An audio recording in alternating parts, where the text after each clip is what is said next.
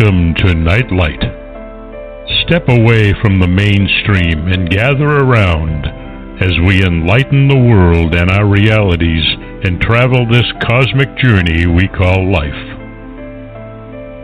Join us as we share with you and provide that beacon that can guide us all to a better way.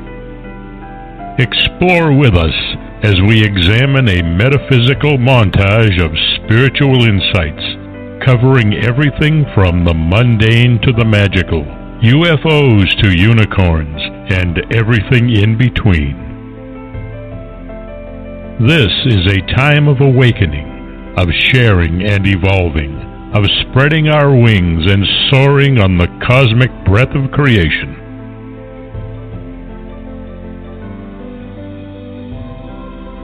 Come and join with other light minded spirits as we weave our lights together to seek understanding, enlightenment, and with a little luck, some wisdom.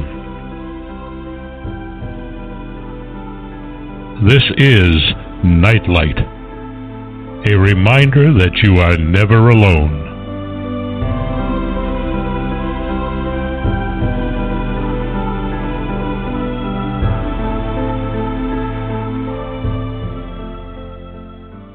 Welcome everyone to Nightlight Part 2, which should be renamed the Mark and Mark Show for tonight.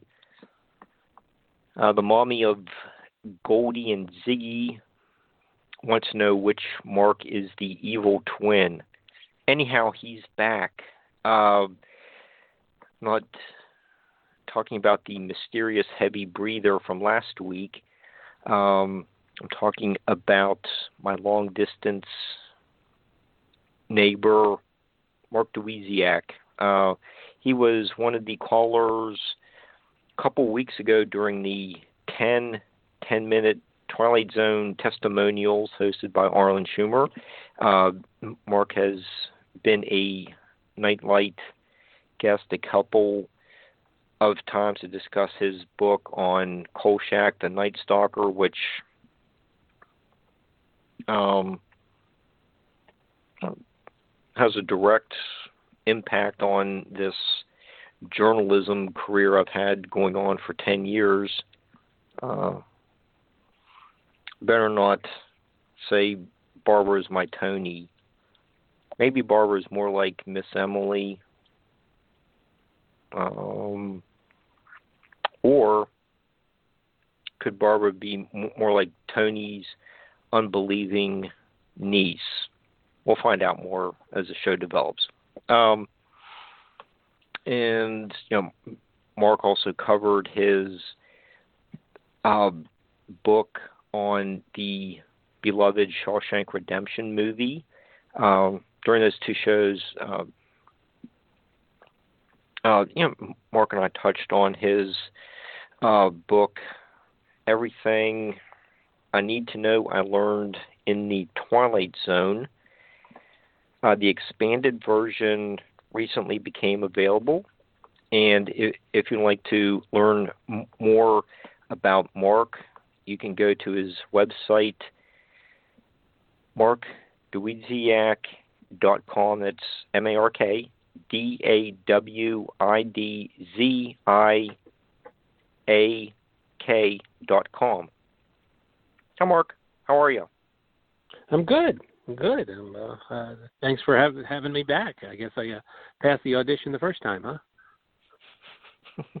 yeah, uh, yeah, I, I'd say so. Uh, yeah, you, you're just a a terrific guest, and I, you know, just like so many people from the um, you Zone conferences, you know, uh, multi-talented, have uh, interest in all kinds of areas, and uh, you present the material in a captivating way. So uh, I'm just glad to have you on. I mean, we I think we just kind of uh, get get into all kinds of things. I actually have some ideas lined up, but you know, you're also talented enough where I, you know, I could just say, I, I'm going to go make a sandwich. I'll come back and we'll make one tell, for me tell too. you when if the you show's over. yeah. but but should um, I put my order in now? but but um yeah you know for, for, first of all it, uh, over the weekend uh I saw you uh your uh Monsterama conference uh, up on YouTube. I, it was you know a lot of fun watching uh you Reba um another Mark and Anne. uh you know doing your little hour long discussion. It, it, it was just fun, fun uh, just being in the audience and uh, you know, hearing um, how uh, Rod Serling in, impacted your lives. But um, you, know, you made a comment, in, in- like in a really fancy um, setting. Um, I was like, oh wow, uh, okay. Uh, book sales must have gone, you know, been going really well, and then you, know, you told us where you were, and, and I was like, oh okay, well, that's e- e- even more impressive. So, can, can you tell us like about your weekend trip? Uh, I thought that was really sure. a lot of fun. it was actually longer than a weekend. It was actually we spent Oh, about okay. a week there. Um, Oh, and where we were was when, when uh, the the started. The other Mark was Mark Scott Zicree, who wrote the Twilight Zone Mm-hmm. And uh, he he said, "That's is that your house?" And I I laughed and I said, "I don't. I wish," because I was sitting in the library of a place in upstate New York in Elmira called Quarry Farm. And Quarry Farm is where Mark Twain spent his summers. He would pack up the. He lived in Hartford for most of the most productive years of his life. He built this fantastic house in Hartford. Um, he built a house which was somewhat uh, after his own image. It's a it's a very eccentric house, and it has been restored to its its, its great glory. And so, if you want to visit Hartford at some point and see this house, I strongly recommend it. It's it's been described as part Victorian mansion, part steamboat, and part cuckoo clock, and that's not a bad description. Uh, Twain was uh, when when they lived in Hartford. The, he didn't get a lot of writing done in Hartford. Those were social months they would they would entertain almost constantly. There was an endless stream of guests. Uh, I mean, he did some writing there, but the, the the real writing was done at Quarry Farm, which was his sister-in-law's farm in Elmira. Uh, Sue Crane, uh, who was his wife's sister, had a working farm and with this wonderful house on the to- on the top of a hill, which overlooked Elmira and the Chemung River, and she built him a study a little freestanding octagonal study, uh, which was a little bit away from the house, up on a bluff and overlooking the river. And uh, it was in that study that he wrote most of the great books. That's where hu- the majority of Huckleberry Finn and Tom Sawyer and Life on the Mississippi, uh, and Connecticut Yankee and King Arthur's Court, the majority of those books were written in this this octagonal study, which was built as a replica of the pilot house on a steamboat on the Mississippi River. So she she she created this wonderful working environment for him, and he could be very close to the family, but yet at at, at a remove in, in in silence, and it was wonderful. It was a wonderful place to create, and that house uh, stayed in uh, the possession of the Langdon family, which was uh, Mark Twain's in-laws, and then the, the the Langdon family set up a trust for it to be the center for Mark Twain studies. It's not open to the public, but it is open to scholars and writers and residents. And I gave a talk there. Uh, I gave a lecture there last week. And if you're one of the invited lecturers, you get to stay in the house. It's your house for while you're there. So my wife and Wow. daughter and I all stayed in this this incredible house. And it's not the first time. We've actually this was our fourth time staying in the house. Uh, so we've gone back. Uh, Becky was about five years old, I think, the first time we went. So we've gone back uh, at, at a rate of about every five years or so, and um, it was amazing. It's an amazing place, and it was an amazing place to do the Twilight Zone panel from. But uh, I feel like I've been mm-hmm. talking about um, uh, spooky subjects, let's say, because the topic of the talk I gave at the Center for Mark Twain Studies was Mark Twain meets Dracula. That was the title of the uh, of the of the talk, and okay. it was only a little bit facetious because um, behind it was was a lot of scholarship, uh, which starts with the notion of does Mark Twain make a cameo appearance in Bram Stoker's novel Dracula? Does he show up in some way? Did, did Stoker sneak him in? And the answer is yes, he did. And okay, but you have to know what, what's the proof. Well, well, you have to know enough about Bram Stoker and enough about Mark Twain and enough about Dracula to to put all of it together. But there is a moment in the book where Van Helsing uh, has the, the the great vampire hunter has has marshaled the troops around him.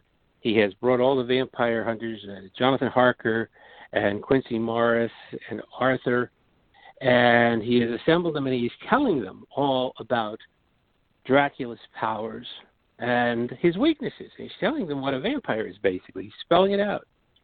And at, at one point, one of them, I think it's it's Dr. Seward, says, You're asking us to believe the impossible. And Van Helsing says, um, I know an, of, of an American who says that faith is believing what you know ain't so. And I follow that man. He's referring to Mark Twain. It, the quote is in a book called Following the Equator, which Twain was working on while he was living in London at the exact same time that Stoker was putting the finishing touches on Dracula. And so there's absolutely no question in uh, the Dracula scholar's mind that Van Helsing is quoting Mark Twain in that piece. But the paper went on to talk about this incredible friendship that Bram Stoker and Mark Twain had, which is not very well known and not very very much explored or written about. But they were friends I, I for a long time. That. Huh. And they had a great interest in ghost stories. They had a great interest in, in, in supernatural stories, and they loved delighting each other with with, with their, their there's there's records of them sitting around talking over meat pies and beer and exchanging ghost stories. So um, hmm. that, that so this is a this is a great friendship. It's very, it's a very uh, it, you know that that that lecture is archived right now, and you can watch it if you'd like, uh, or listen to it and watch it because there is a PowerPoint presentation that goes with it, and that's up at the Center for Mark Twain Studies website uh, right now. So, you know, he, that was the talk I was giving, and then while I was at Quarry Farm, I was scheduled to be on the Twilight Zone panel, so I decided to do it in the library, which was this amazing room uh, with this this very dark oak lined uh, walls and shelves, and it was just it had a very Vincent Price look to it. You know, when when they when we started, I felt like you know say good evening everyone, and uh, it was it just had a very uh, atmospheric, and I knew it was the perfect place to do the uh, discussion of the Twilight Zone from. So, and that was one of two panels I did for Monster because I also did the um, panel on Dark Shadows uh, mm-hmm. for Monsterama. So, I've been talking so for the past week. I've talked about Mark Twain, Dracula, Bram Stoker, Twilight Zone, and Dark Shadows. So, uh, and and you can you you can go in any direction you want, Mark. You any one of those topics is up for grabs, as well as Night Stalker and uh, uh, uh and, and, everything else. Yeah, I, I, I was uh, planning on, I, but I, you know, the uh, Bram Stoker and uh, Mark Twain friendship, I that that caught me by surprise. Did did not know that. But, well, um, Bram Stoker had an amazing circle of friends. Bram Stoker is one of these guys that we don't really know that much about. Uh, you can, if you want. I mean, there was an outstanding biography of Stoker uh, published just a couple years ago by David J. Skal called "Something in the Blood," and it, it is really a, an amazing work on Stoker. But Stoker is kind of a shadowy figure. In you know, we we don't know, and one of the reasons is that one, uh, Stoker wrote 18 books You know. Now, as I say in the talk, Bram Stoker wrote 18 books. Question: Tell me another one. Can you do um, it? I no, I know there's. Uh, and, and there are a couple of sort of second, like Lair of the White Worm, and uh, which is which is which oh. was made into a, a film by uh, Ken Russell. Uh, No, there's okay, another I one called remember Jewel. that, yes, Jewel of the Seven Stars, which is an early Mummy novel, and there have been four film versions of that, including one called The Awakening with Charlton Heston. But again, you know, he's, Bram Stoker isn't like Charles Dickens, where if I see, okay, eh, Charles, name me some titles that Charles Dickens people, would, oh yeah, Tale of Two Cities, Oliver Twist, David Copperfield, Great Expectations, Christmas Carol, Bleak House. mhm. You could go on and on. Mark Twain, Tom Sawyer, Huckleberry Finn, Life on the Mississippi. You come down to, to Bram Stoker and you say, okay, Bram Stoker, Dracula. That's and it. Yeah. very, very few people know, can name any of the other books that he wrote. So he's kind of a one hit wonder in a way, a literary one hit wonder. And this also, he's kind of a shadowy because in his lifetime, i- i- in, in, he was not he was not even best known as a writer. You know, it's like, well, well, what was he best known for? Well, he was best known as the manager of the Lyceum Theatre in London. And what was the Lyceum Theatre in London? The Lyceum Theatre in London was the home theater of Sir Henry Irving. And who's Sir Henry Irving?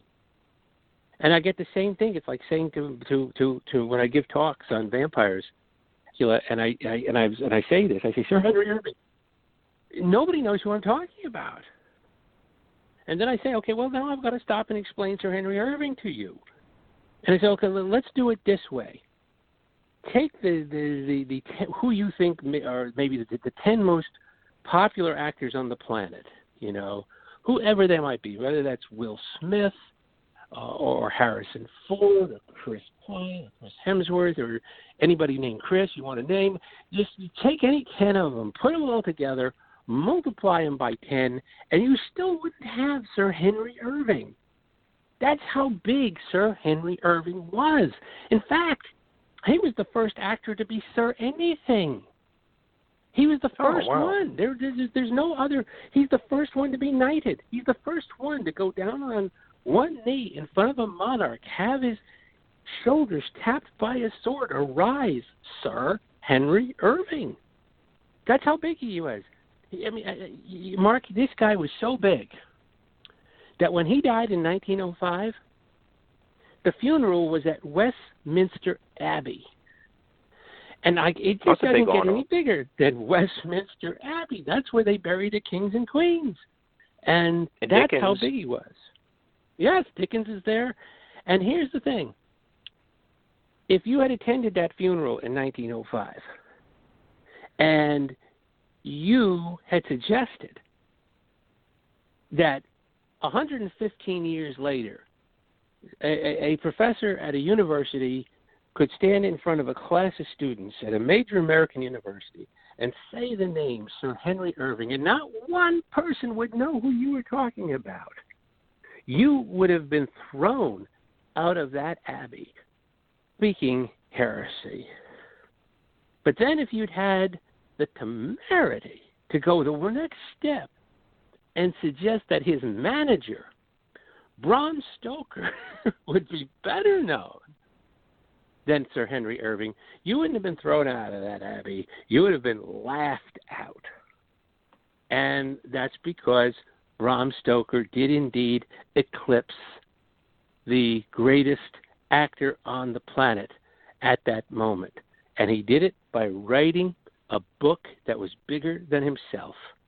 An amazing book. Dracula is just a book that won't quit. And it is just that good.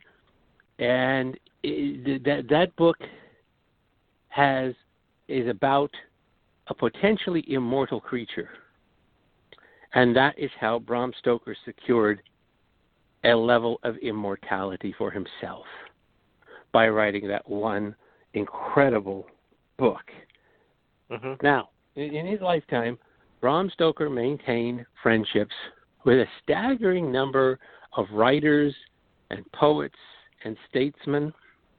He was known and trusted seemingly by everybody. And if I told you just a few of the people who Bram Stoker counted as friends and who people depended on, we would be here the rest of the night. But I've already told you he was friends with Mark Twain. Well, he was also friends with another major American literary figure, and that's Walt Whitman. Whitman thought Bram Stoker was just an amazing man. They met in Camden, New Jersey at, at Whitman's cabin. They exchanged letters for years and years. And they there was a mutual admiration society. So we're talking Walt Whitman and Mark Twain. Now it just doesn't get any bigger than that when it comes right. to American literary figures of the late 1800s. But then shift and go over to the other side of the Atlantic. In England, he knew Oscar Wilde. As a matter of fact, his Bram Stoker's wife Florence, Oscar Wilde was a suitor for her hand before she married Bram Stoker. She settled. She she she, she decided to marry hmm. Stoker instead, and Arthur Conan Doyle, the creator of Sherlock Holmes. So you have got Arthur Conan Doyle and Oscar Wilde on one side of the Atlantic, and Mark Twain and Walt Whitman on the other. Tell me a, a better quartet than that. Find me a better. I don't like we're just getting started. Uh, you know, Lord Tennyson, W.S. Gilbert of Gilbert and Sullivan fame, Winston Churchill, Theodore Roosevelt.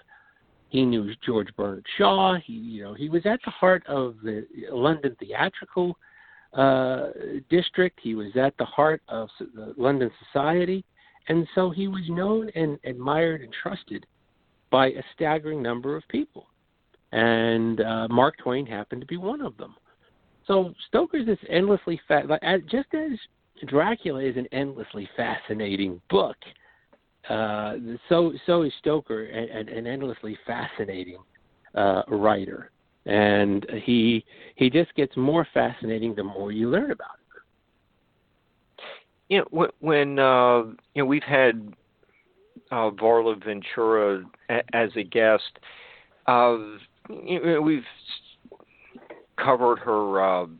Uh, uh, many details she has in her uh, vampire book, but you know she has uh, one of uh, it, it was uh, a, fragment from a chapter that uh, did, didn't make it into Dracula, or, or it was like a. Uh, scene that he wrote for a, a follow up or you know something like that. Uh, she she just reprinted this fragment. That uh, j- just that book is the only you know title of his. And, and now that you mentioned Lair the White Worm and you know the uh, fragment in Varla's book, uh, it, it, it's really interesting to you know you're tying all this together and uh, making links to Mark Twain. Um, uh, sounds like you have a fascinating presentation on this subject. It, it's that's, that's one of the reasons why I like have, having you as a guest. You never know what uh, you're going to talk about, but yeah, the, in the you know Oscar Wilde's uh, Dorian Gray. That's uh, uh, pretty creepy book as well. And seems almost like a foreshadow of Night Gallery. Yeah, you know, it, Dracula is kind of uh, it, it, Dracula as a book is, is is kind of the part of two different trilogies, horror trilogies, and if you put it all together, you've got an amazing uh, collection of, of, of, of seminal horror. It, you know, the one is it's one of the three seminal horror novels of the 1800s. The first being Mary Shelley's Frankenstein, the second right. being Robert Louis Stevenson's Dr. Jekyll and Mr. Hyde, and the third, being uh, published in 1897, is Dracula. But mm-hmm. uh, all are, then then there's like this second trilogy of uh, those books are separated, you know, by by, by a good distance, uh, mm-hmm. because you know uh, uh, Dracula was published in the 1890s Uh, Jekyll and Hyde is the 1880s, and and Mary Shelley's uh, book is around 1820. So they're separated by a good deal.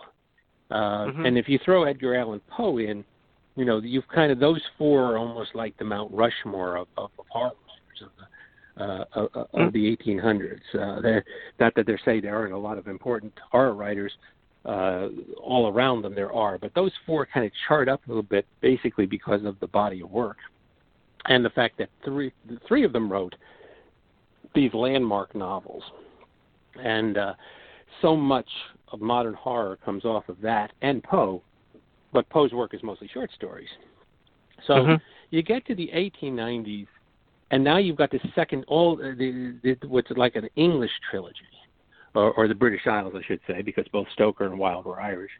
Uh, but you have this kind of British Isles trilogy where you have Henry James writing Turn of the Screw, Oscar Wilde writing Dorian Gray, and again Stoker writing Dracula. Those three books are very tightly grouped in in when they were published. So, um, and Dracula is kind of the book that belongs in both trilogies. Uh, so you, you, you, but you put those five books in the work of Poe together, and uh, that's a lot of very important horror literature. that's the that's kind of the body of work right there that's going to take us into the next century and you know allow people like Algernon Blackwood and H.P. Lovecraft uh, to take it to the next level, and then the writers of the 50s like Bradbury and and Robert Bloch and Richard Matheson to take it to the next level, and you know it, it it's the continuum that takes us to Stephen King and the writers of today. So, uh, you know, uh, Stephen King once said that we are all Poe's grandchildren. And um, that's not entirely wrong. that's not a bad quote. Uh, uh, I, I, that sounds like so, something he, he would say, and yeah, I, I, I'd, I'd have to agree with that. Mm-hmm. Oh, yeah, you know, you know, and and it's interesting because my, you know, you maybe maybe this is an exclusive. I don't know because I haven't said this out loud on a show yet. Um, at least with not Ooh. with any depth. But the, the next the, the next book exclusive. is going to be the next book is going to be on Edgar Allan Poe. Uh, the the book I'm working on right now is a biography of Poe, and it'll be for St. Martin's, the same people who published the uh, the Twilight Zone book, and mm-hmm. uh, that's the book I'm deep in research and and uh, and writing right now. Uh, and so, you know, Poe is, is seminal. You know, the interesting thing about Poe is, to me, one of the interesting things about Poe is, with Poe, it's always what you think you know, not what we actually know. There's so much of Poe's life which is shrouded in mystery, and not to, to mention his death. I mean, you know, Poe uh-huh. has one of the great stage exits in literary history. Uh, everybody always thinks Mark Twain's stage exit is is is the stage exit, and in many ways it is, is because Mark Twain was born with Halley's Comet in the night sky uh, on November 30th, 1835, and he dies in April 1910 with Halley's Comet burning in the night sky. He comes in and he goes out with a comet. Well, that's the kind of thing which would not be out of place in Greek myth. That was not. That's the kind of thing that would not be out of place in uh, in a supernatural story. And, and he predicted it. The other part of that, the great part of it, is that a year before his death, um, Twain said to, told an audience, "I came in in 1835 with Halley's Comet. It's coming again pretty soon, and I expect to go out with it. It'll be the greatest disappointment of my life if I do not go out with Halley's Comet. The Almighty has said, no doubt. Now here are these two indefinable freaks." They came in together, they must go out together. I'm looking forward to that. So he predicted it. And he did indeed die with Halley's Comet in the night sky. Uh, that's pretty good. But Poe, Poe dies and leaves us a double barreled mystery in that uh, he's missing for a few days before his death. And we don't know what happened to him. There are a lot of theories, but we have no idea what happened during those missing days, and we have no idea what killed him. There are endless theories about what Poe died of. Uh, you know, encephalitis, rabies, alcoholism, uh, a brain tumor, exposure. Mm-hmm. There's, there's just a uh, there are endless, endless theories. And the truth is, we'll never know because the, the birth certificate, the death certificate, there is no real death certificate. Uh, the, the attending doctor changed his story. He's an unreliable witness. And the symptoms that Poe died of fit a staggering number of possible death mechanisms. So we're never going to know what Poe died of, and he leaves us. He dies under terrible circumstances. So he dies in a manner which is reflective of the two literary achievements of that we that we still know him for. He's the father of the detective story, and he is the father of the modern horror story. He dies under circumstances which are certainly fit the horror story, and he leaves us with a double-barreled mystery. How good is that? You know, so Poe is this this, but the interesting thing about Poe, and it goes back to something you said before about you know you said something about my interest. Most of the, the horror writers of the uh, uh, those ones we were talking about are the 1800s. Mary Shelley, Poe, mm-hmm. Robert Louis Stevenson, Bram Stoker. If you had said to them, "Oh, you know, you're a horror writer," because it's kind of you know how a lot of people remember them. Poe in particular. You know, if you, the, the stereotype of Poe is sort of the the the, the hunched over, hollowed eyed, uh, slightly mad figure up in an attic, you know, uh, dashing off right. stories with uh, a raven perched on his shoulder and a black cat at his right hand and a bottle of cognac on the table, and that's what it is. It's it it is a stereotype. It's a myth.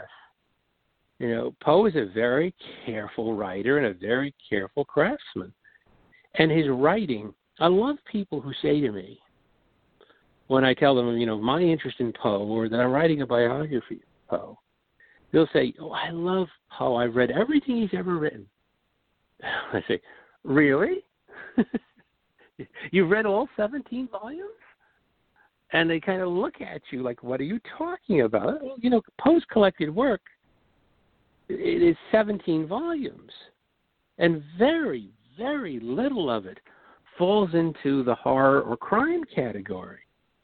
He wrote a lot of criticism, he wrote essays, he wrote early science fiction, he wrote a lot of humor. A lot of his pieces are humorous pieces, satires, and hoaxes. And believe me, nobody thinks of Edgar Allan Poe comedy writer. But he had a great sense of humor. And that's something we don't attribute to him. Uh, we don't, mm-hmm. we don't, we, we don't say, we don't think of Poe as a funny guy, but he was a funny guy, and it comes out in a lot of his writing kind of reduced Poe to the brand. We've kind of taken this this multi-talented writer, this very complex writer, and we've reduced him to the sort of the master of the macabre, the godfather of all things goth. We've reduced him to the brand, and that's a very 20th century American conceit to sort of identify something, almost like scientists have got to put a bug under a pin and, and be able to label it and say this is what this is. This this guy is a horror writer. This guy is a western writer. That that that director does this or that director does that, and it, makes the the the people who sort of bounce around and do a lot of different things. It makes it very difficult for people to sort of wrap their mind around them. Um, and I I had this discussion with Bill Nolan uh, a few years ago, and and and Bill Nolan is you know I mean he was right there with that group of writers which was called the Group, which is the California group. They all hung around at Ray Bradbury's house, but it was people like Ray Bradbury and Richard Matheson and Charles Beaumont, and Bill Nolan was friends with all of them and knew them all.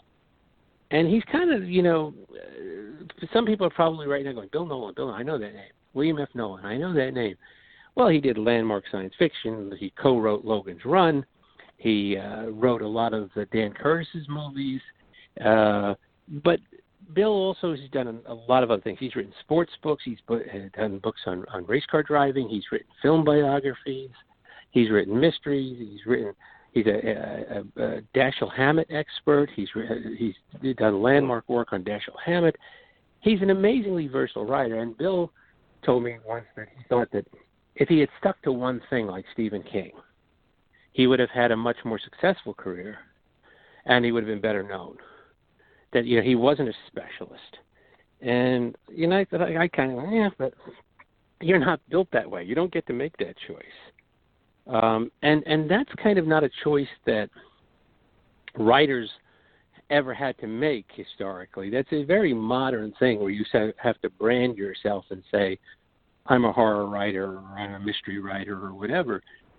So, you know, if you had said to Poe, you're a horror writer, he'd, he'd have looked at you and said, what, are you talking about? You know, oh, you mean I write gothics? Is that what you talk, what you mean? And then he still wouldn't have understood it because he wrote horror stories because that's what would sell. And there were magazines that wanted that sort of thing. He primarily viewed himself as a poet more than anything else. And he also looked at himself as an essayist and a critic. And same thing with Robert Louis Stevenson. Uh, you know, he wouldn't have known what you meant if you said that he was a horror writer.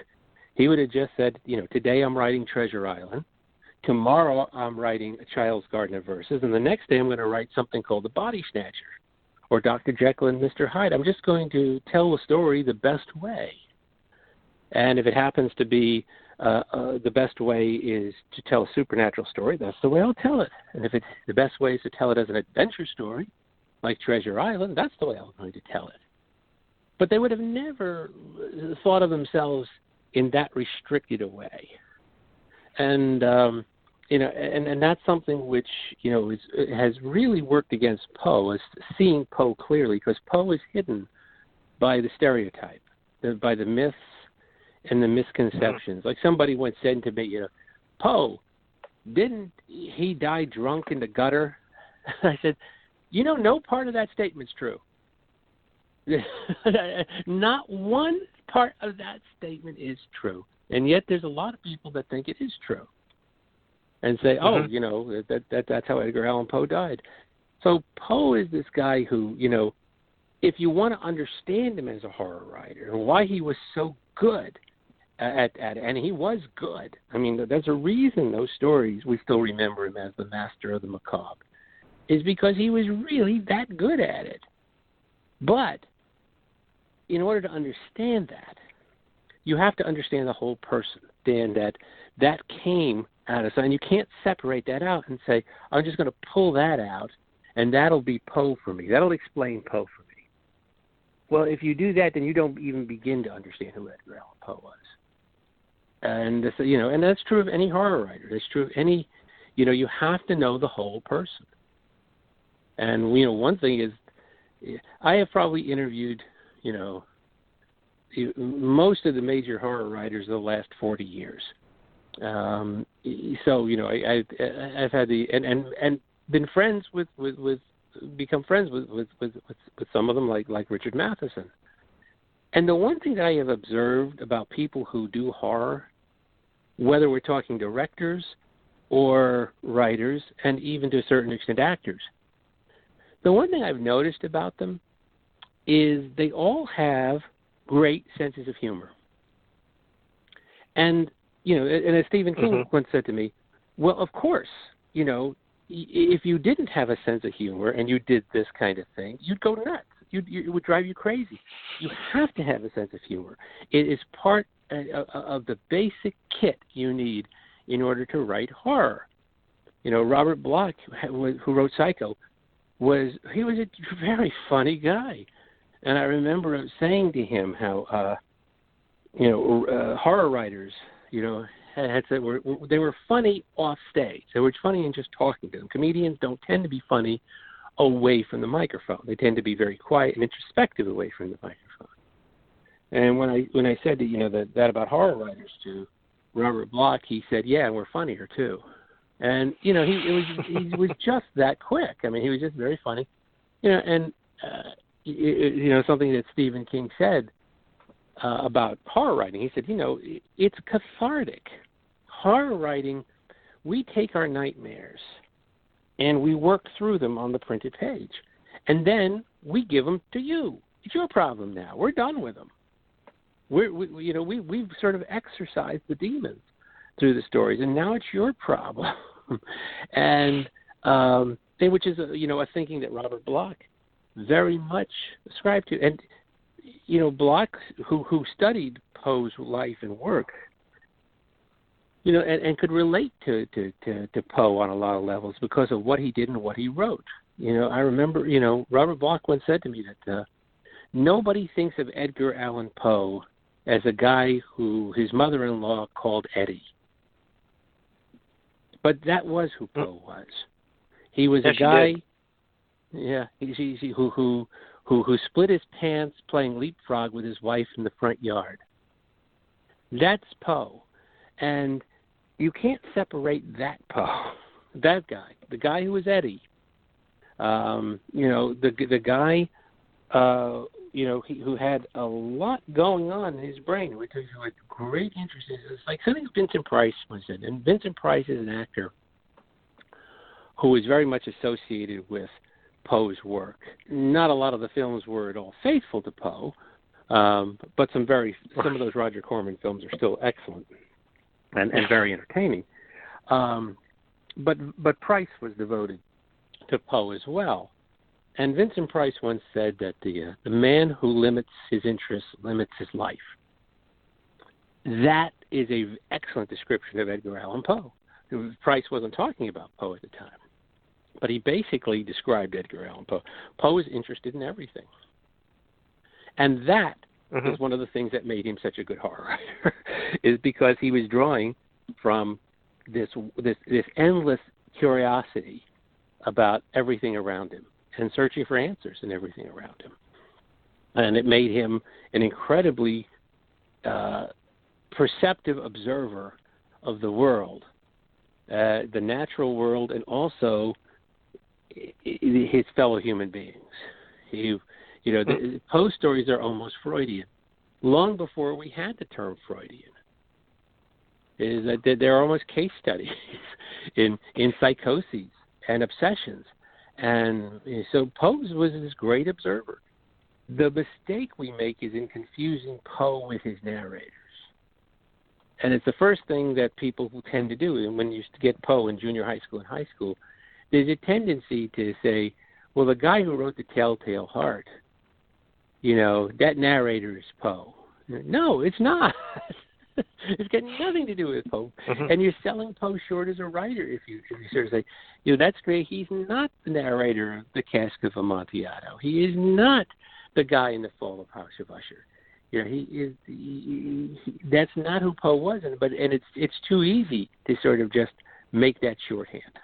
So, anyway, you know, I I one of the things I want to do with this book, if you hadn't guessed it already, is I want to knock uh, some of down some of uh, some all uh, and, and many myths and misconceptions that surround Poe and keep us from seeing him clearly about who he was. Okay. Um, yeah, you're welcome to be, be, a guest whenever it comes out. We'll, book you now. That'll be for a while yet, but uh, but but but but you want to pencil that in? I'll, uh, as you can tell, I'm I'm always ready and happy to talk about. Uh, uh, you know, I mean, one thing that's kind of a it's hard to find a common theme in my work because it does seem like it's all over the place. But and I won't say that this is a common theme in saying that it exists in all of the books. Uh, but I would say it is a uh, a recurring theme, and it, that it runs through is that I'm fascinated with writers and the writing process. I mean, we talked about Bram Stoker, we talked about Poe, we talked about Twain. Um, I'm fascinated by writers and the writing process and where it comes from. Where does the creativity come from? Where does the dynamic tension? It's one of the things you know that uh, drew me to the Twilight Zone was the excellence of the writing and and and and, and Rod Serling and Richard Matheson, these these wonderful writers. Um, so that is a, a, sort of a continuing thing. Fascinated with, um, you know, a lot of my books sort of center on writers. Yeah, the mm-hmm. Twilight Zone, you know, at, the, at its heart is it's in many ways a tribute to Rod Serling. Uh, you know, and I wrote a book on Dracula. I wrote the, the Bedside Bathtub and Armchair Companion to Dracula, which is, you know, uh, largely about the book and the creation of the book. Although it, it, it, it embraces all things Dracula, all the films and TV stuff, and all of the the merchandising and all of the the various ways we see Dracula, you know, which is endless. You know, it's it's a fascinating thing. You know, I'll stop there just for a second since we're talking Halloween. Um, I'll make a point here, which is one of the things that absolutely fascinates me with Dracula. One of the reasons we're still talking about this book, and one reason this book still haunts us, is um, Stoker came up with like the perfect horror metaphor, not only with the vampire but with that vampire, with Dracula. Is Dracula is a book which has been endlessly interpreted and reinterpreted uh, metaphorically. You know, because with horror writers, there's always the question that lingers in the air, which is, what are they writing about? You know, and, and, I, and I use this example uh, when I talk about Stoker, and, and largely because Robert Louis Stevenson is, is another favorite author, mm-hmm. and Dr. Jekyll and Mr. Hyde is another favorite book. But I was once talking to a high school class, and uh, the teacher had told me they had just recently read Dr. Jekyll and Mr. Hyde. And I said, yeah, that's one of my favorite books. And I said, you know, uh, let me ask you a question. What is it about? And yeah, these are high school kids. It takes a while, you know, before a, a hand will timidly go up. And I said, and so finally, and I said, yes, you know. And I got a student who stood up and said, well, it's about a scientist. He invents a formula. He drinks the formula, and this monster comes out, and he can't. I said, whoa, whoa, whoa, whoa, wait, wait, wait, time, time. You're giving me plot. I didn't ask for plot. I said, what is it about? What do you think Robert Louis Stevenson was really writing about in this story about Dr. Jekyll and Mr. Hyde? And now you can see they're kind of really thinking about this. And one student said, you know, I think it's about alcohol. And I said, well, explain that. And I said, well, this is this is about a scientist, and it, it, it's a drink, and he drinks it down, and it brings this monster out that he can't control, and he becomes addicted to it. Well, that is a perfectly good metaphoric interpretation of Dr. Jekyll and Mr. Hyde. There's nothing wrong with that interpretation. So, you know, when that student got done, another student said, well, if it's about alcohol, maybe it's really about drugs. Because he makes the formula from drugs, and it's an impure drug that, that, that, that gets him in trouble, and he becomes addicted to that. And I said, that works too. Mm-hmm. Somebody else said, you know, I think it's about the battle between good and evil in everybody, how there's this there's, there's a good part and an evil part in everybody, and they're in conflict. And what happens if one part dominates, and the evil part is, uh, finally emerges? Oh, that's good too, and it works. You know, and some people think that Jekyll and Hyde is about man's response to God, which is, I didn't make my, me, you made me. Why am I to blame for the way I am? All of these interpretations metaphorically work and the, the and, and, and so I said to the students, so let me ask you a question. Which is the right answer? And one of them said, All of them? I said, All of them and none of them. You're the only ones who get a vote. You're the, it, you know, it, it's always horror. It's always about what you bring to the book what dreams did you bring to the book? What aspirations? What fears? What nightmares? What hopes? All of those things are going to shape how you view and interpret the story.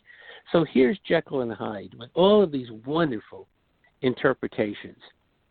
As much as I love Jekyll and Hyde, it is a shallow saucer compared to the ocean that is Dracula. Dracula has been interpreted and reinterpreted over and over again, and we constantly shape and reshape that metaphor to suit our needs. And this is what, to me, is endlessly fascinating about the character of Dracula. Dracula is part of yet another trilogy.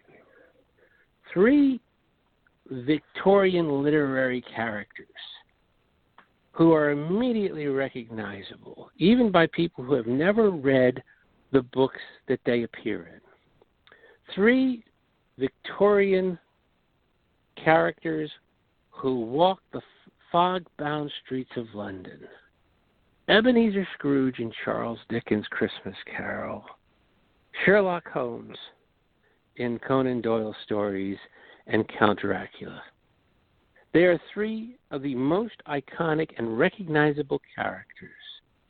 If you show somebody uh, the image of, of the popular image of Sherlock Holmes with the Inverness cape and the deerstalker and the bent pipe and say, Who is that?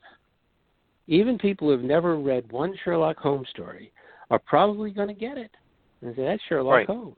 I'd If you show somebody the guy in the nightshirt and the nightcap with the candle and walking through the say, That's Ebenezer Scrooge. The difference is with, with is that our interpretation, our image of Scrooge, even though you know the actors who have played him have been, their interpretations have been different. Scrooge l- mostly fits within the confines of a certain image that we have of him, and the same can be said of all the actors who have played Sherlock Holmes. Dracula never looks the same. Never. Christopher Lee looks nothing like Bela Lugosi. The the Right, the, okay. the Max Schreck in Nosferatu looks nothing like Jack Palance, who looks nothing like Frank Langella, who looks nothing like Louis Jourdan, who looks nothing like Gary Oldman. These every image, the face of Dracula changes so radically generation to generation that he, he's not even recognizable as the same character. You put the vampire from Nosferatu side by side with the vampire just nine years later in Lugosi's Dracula. They don't even look like first cousins. So we, who's doing that? We are. Because we have different metaphoric needs generation to generation to bend that vampire to suit our our needs at a certain time. And that's what we do. So this is one of the reasons we're still talking about Dracula. This is one of the reasons he, you know, he so haunts the Halloween season. If there is one iconic image of Dracula, it's Lugosi. If you want, Mhm. if you if you showed people the classic image of the guy in the tuxedo and the the evening clothes and the cape and the widow's peak and the Hungarian accent, you know, that would be the, the sort of the the stereotype image of Dracula and it's the one that everybody would probably go to first, even if they they tell you that Christopher Lee is their favorite Dracula. It's the one that the image everybody universally recognizes and goes to. Generations of kids did not dress up as Christopher Lee to go as Dracula on Halloween. They went as Lugosi's idea of the Dra- of Dracula, and yet that does not, in any way, shape, or form, resemble the character in the book. It's a it's polar opposite of the, how how Stoker describes the character in the book. So while Scrooge and Sherlock Holmes always kind of meet our expectations, Dracula always blows them up. And I think it's very interesting ca- part of the character, and I think it's uh, it, it, it's why he's always going to be with us because we, we, we just keep reinterpreting that story and we keep bending and molding that story to what we need it to be at a certain time. And that's and as I say, we don't do that with almost anything else. And that's that's the power of metaphor, and it's the power of metaphoric storytelling. And so much horror storytelling is predicated on metaphor. So that's you know, that that this is why I could write an entire book on Dracula. Well, uh, um, you know, while you were talking about Poe and the creation, you know, his uh, being one of the um, pioneers of the uh, detective fiction, um, you know, the, there's our uh, breakfast buddy. Uh, uh, Mark Olshaker, you know, we're all sitting there talking, you know, Johnny and Helen Holmes, and you know, uh, you, you autographed uh, uh, the uh, book for uh, you know my friend Celeste. So, yeah, yeah, there's like so, so much of that. Uh, uh, uh what's the word? But so many people uh, from you know like the Twilight Convention have you know, these you know j- j- just wanting to understand um, you know the um, how to be better people learn you know learn these lessons that are exemplified from you know, the Twilight Zone uh, episodes. Uh, the kind of people you want to uh, uh, avoid, uh, you know, by uh, uh, being deceived by the Howling Man and you know, stuff like that. Uh, okay, uh, but you know, even there are people like uh, our friend Mark who is like co-authoring these, uh, you know, like the Mind Hunter uh, mm-hmm. Book. and, uh, yeah, that's like, uh, yeah, another example of uh, all horror writers are you know Poe's uh, grandchildren, but you know M- Mark's dealing with real case like you know these are really beyond uh, Halloween type of evil, creepy t- type people. Uh, well, it, uh, it, it, it does really... have a yeah, it does have a kinship with Poe because Poe, uh, you know, a lot of Poe's creepiest stories are not supernatural. They actually could be just as easily classified as crime stories. Telltale yeah. Heart is, is a crime story. You know, Cask of Amontillado mm-hmm. is a crime story. There's nothing supernatural about them. The horror comes from the human animal. It's sort of like the mm-hmm. argument about um, uh, when when Silence of the Lambs won uh, Best Picture, and it became the first picture since uh, uh, it happened one night to sweep the five major uh, Oscars. And uh, people said, well, it's the, the first horror film uh, to be named Best Picture. And that kind of, you know, in some circles started the argument, well, is it a horror film? You know, and, uh, you know, there's nothing supernatural, there's nothing paranormal, there's nothing, you know, uh, in, in that category. So you know, is it a horror film? You know, and I would argue yes, it is. You know, it's a, it's a horror. Sorry, if if Psycho is a horror film, then so is Silence of the Lambs. You know that they both deal with the human monster and what mm-hmm. the human monster is capable of. Uh, you know, and Poe dealt with that as well. You know, Poe, uh, in some ways, dealt more with that than he did the supernatural. There are very few Poe stories which are truly supernatural in the, the sense that we think of horror stories today. Uh, like House of Usher. Yeah, I mean there, there's some, but you know, the Pit and the Pendulum is not a supernatural story. Um, right. You know, e- even House of Usher has a rational explanation to it. If you if, if if you if you wish to go that route, you know, if you wish to view it through a supernatural lens, you can. But you can also view it as a you know purely uh, you know the things that happen that you know she, she, the sister gets buried alive and she comes out and that he, his hearing is acute and you know the house happens to collapse at that know that moment. Um one one does not have to uh put a a supernatural interpretation on it.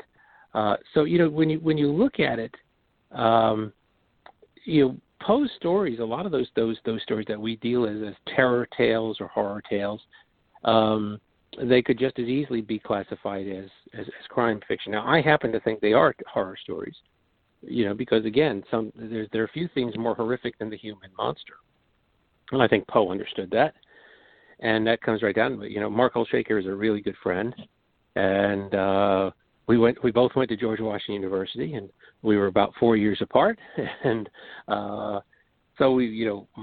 Uh, I, I think the world of Mark, and I'm matter of fact, I've interviewed him for the Poe biography because he had some wonderful insights into Poe as a writer, uh, because of what he has done with John Douglas, with with the Mindhunter series. But you know, Poe is like, and this goes back to something. There's a big difference between what Poe did and what Rod Serling did. And you know, this is where they divide. Poe is kind of Poe's work.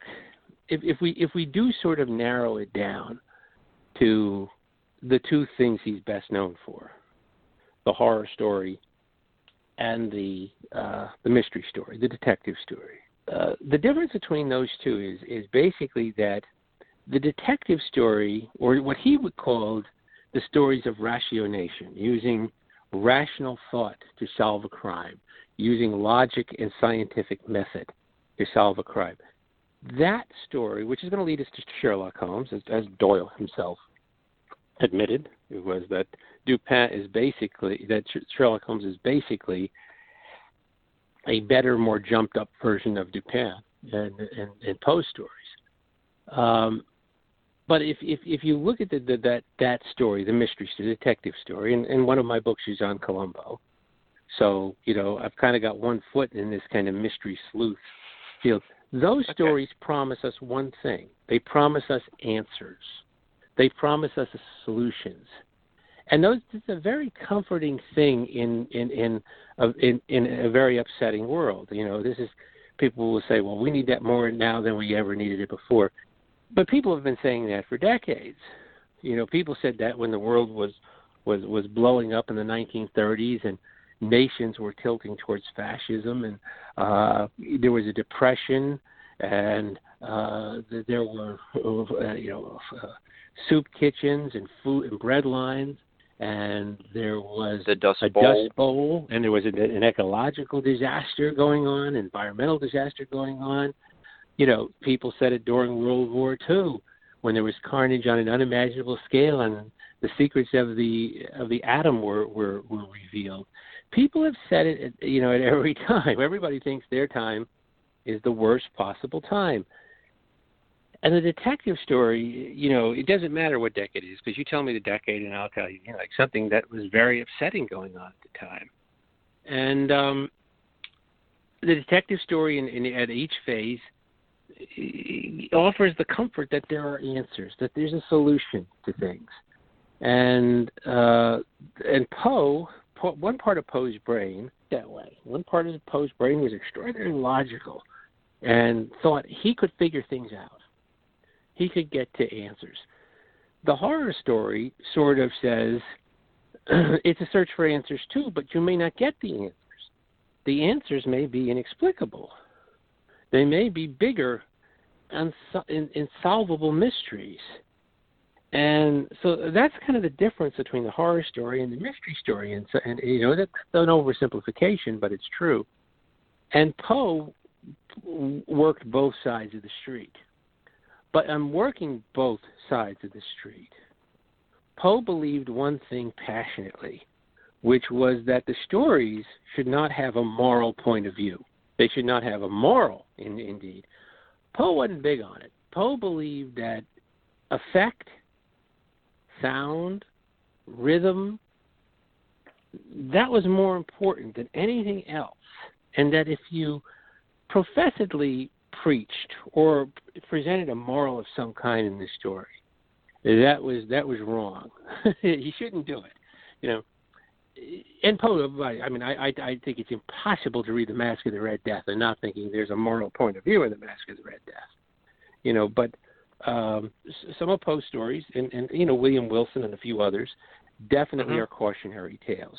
Um, but Poe, in his essays about writing, sort of fled from the moral. You know, Rod, Rod Serling did with the Twilight Zone was Rod Serling embraced the moral. Rod Serling believed, you know, that the uh, stories that were presented in the, tw- the Twilight Zone, for the most part, should have a moral center and should have a point of view.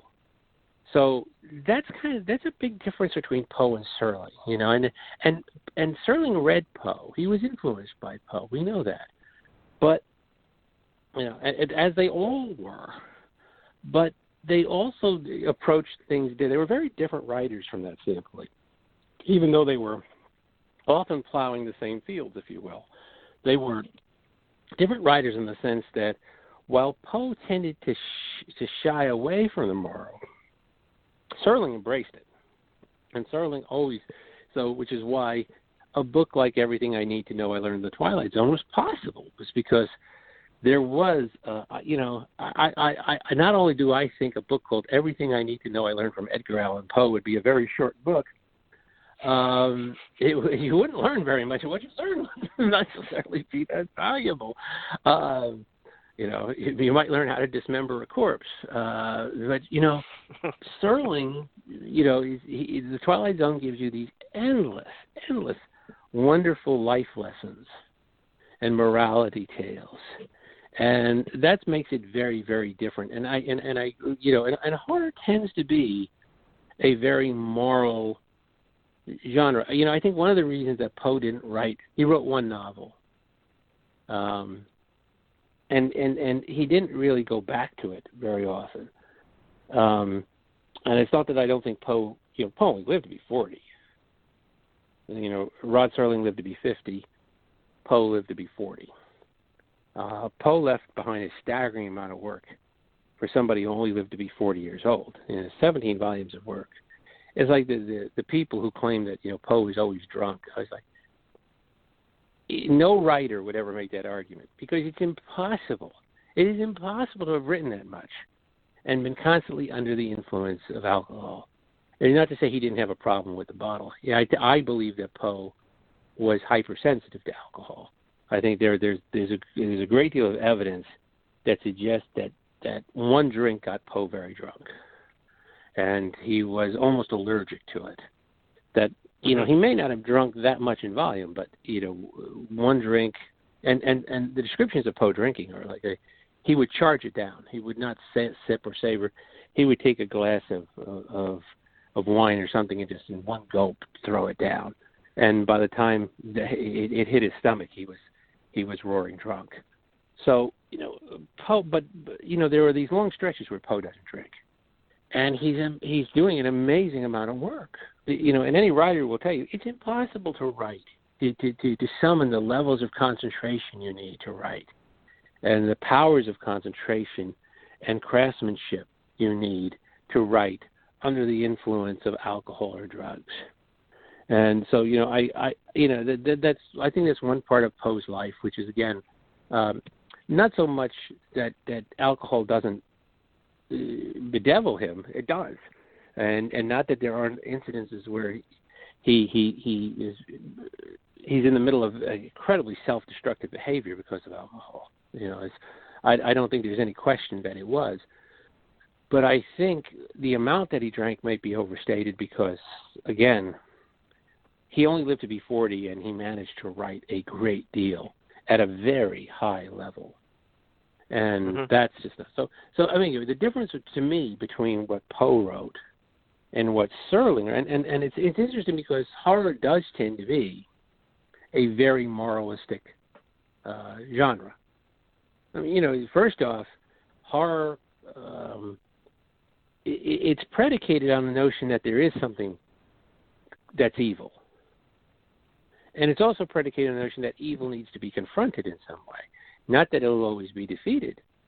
Sometimes, you know, a horror story ends with evil winning or evil being blunted and you know and sometimes it ends with the evil being defeated but it's always sort of about the acknowledgement of evil and and and the confronting of it and and that's almost biblical you know that's as as as a as a as a form that that that is that is very near biblical so uh you know i think it's one thing about uh uh, you know, and, and and it's always about a search for for for for answers of some kind.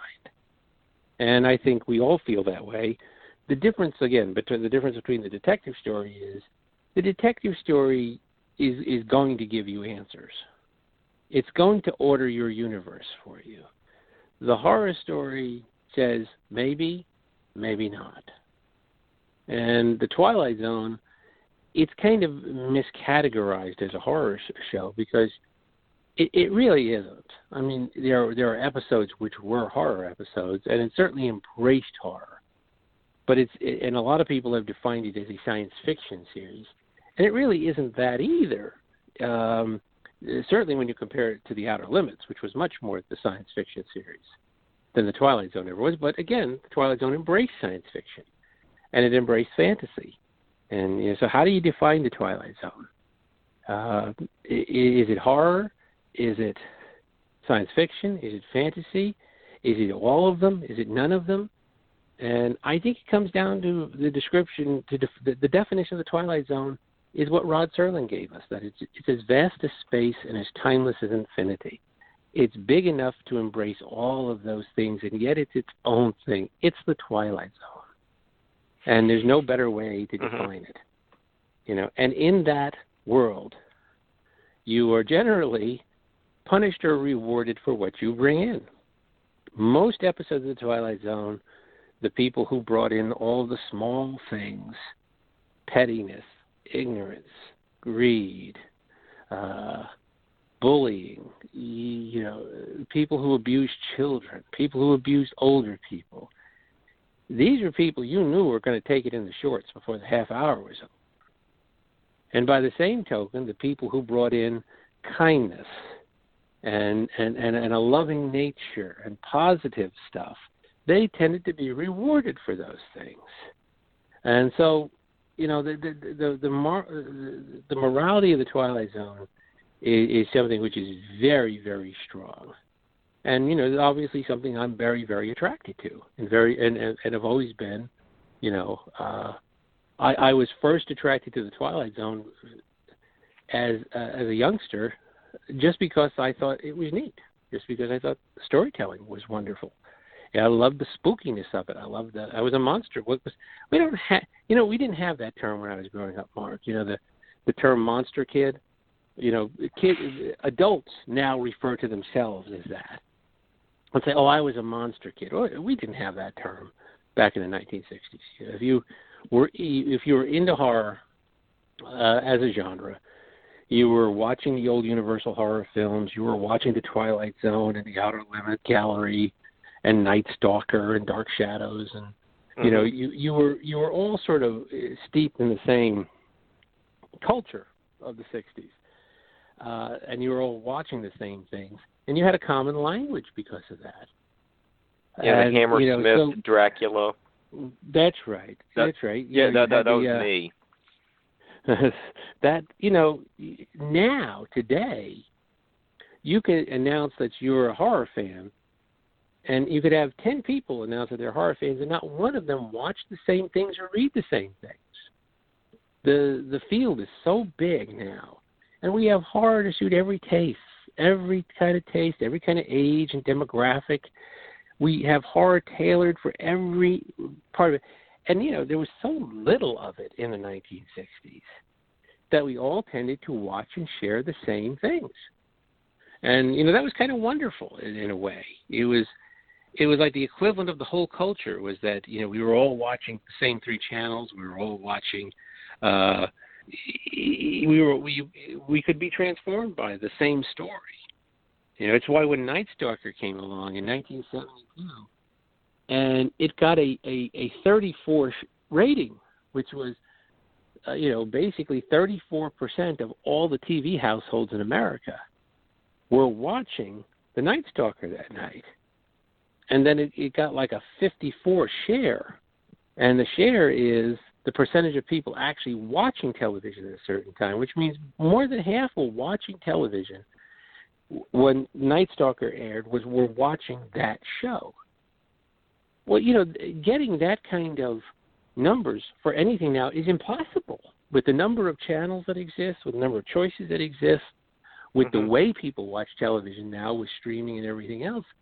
It's impossible for one show or one movie or one thing to to to to grab everybody's attention and the term everybody's watching it lost its meaning a long time ago. And you know, The Night Stalker was an incredibly influential horror story because it came on at a point when that term meant something. When the next day, everybody at the water cooler at work, everybody on the playground at school, everybody was going, "Did you see that thing last night?" And remember, there's no uh, VCRs, there's no DVDs, there's no recording, there's no way to make it up. If you didn't see it, you really missed out on something. The only chance you were going to see is maybe they would rerun it six months later or something like that. but that was your only shot to see it. So it was a it was a very different world, and it was a it was a world where all of this stuff was somewhat shared and, and, and swapped around. Mm-hmm. And you know, Twilight Zone, you know, it, it, that decade is an amazing decade because it, it has it does have you know Twilight Zone, it does have Dark Shadows, and you know, and and then you know, seventy two is uh, is Night Stalker. So that that's if if you're alive on the planet and you're a horror fan, you probably were, were influenced by all three.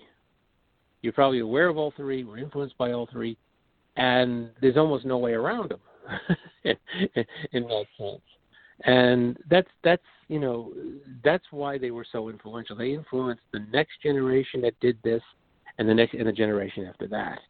So uh, you know we we're we're still living under the influence of all things, and nothing can ever be that influential again. It's you know just because of the numbers, because we are so fragmented as a society. We are so our, our, our viewing our entertainment choices are so fragmented. You know, and I, I'm not saying that's a bad thing, by the way, because there is nothing. There is no bad. There just is what it is and uh, any any any turn in technology, any turn in culture, you're going to get good things and you're going to get bad things. You're going to get things that are positive and you're going to get negatives out of it. And it's never a clear cut win win situation, and it's never a lose lose situation. I mean, the great thing about the amount of technology we have now and the amount of entertainment we have now is diversity. We have many more voices being heard than were heard back in the 1960s. There are a lot more hands on the trigger of what culture is. So there's a lot more types of voices being heard. And that's fantastic. That's great. You know, the, the, the you know, what, what we've lost is the common experience. You can't have both.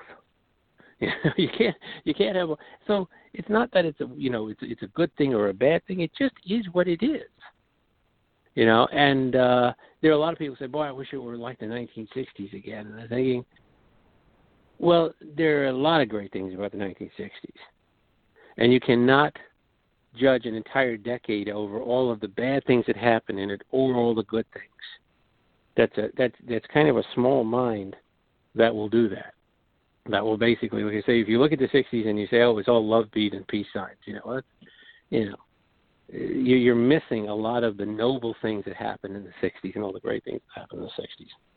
You know, but there's also a lot of sexism in the culture and in the entertainment. There was a lot of misogyny. There was a lot of uh, there was you know uh, you, know I want to say to people you know how would you like to go anywhere and just be assaulted by cigarette smoke?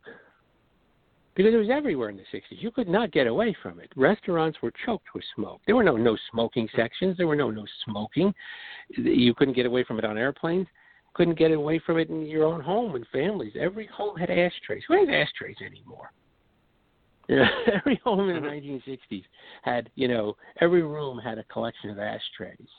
You show an mm-hmm. ashtray to a kid now, they don't even know what they're looking at.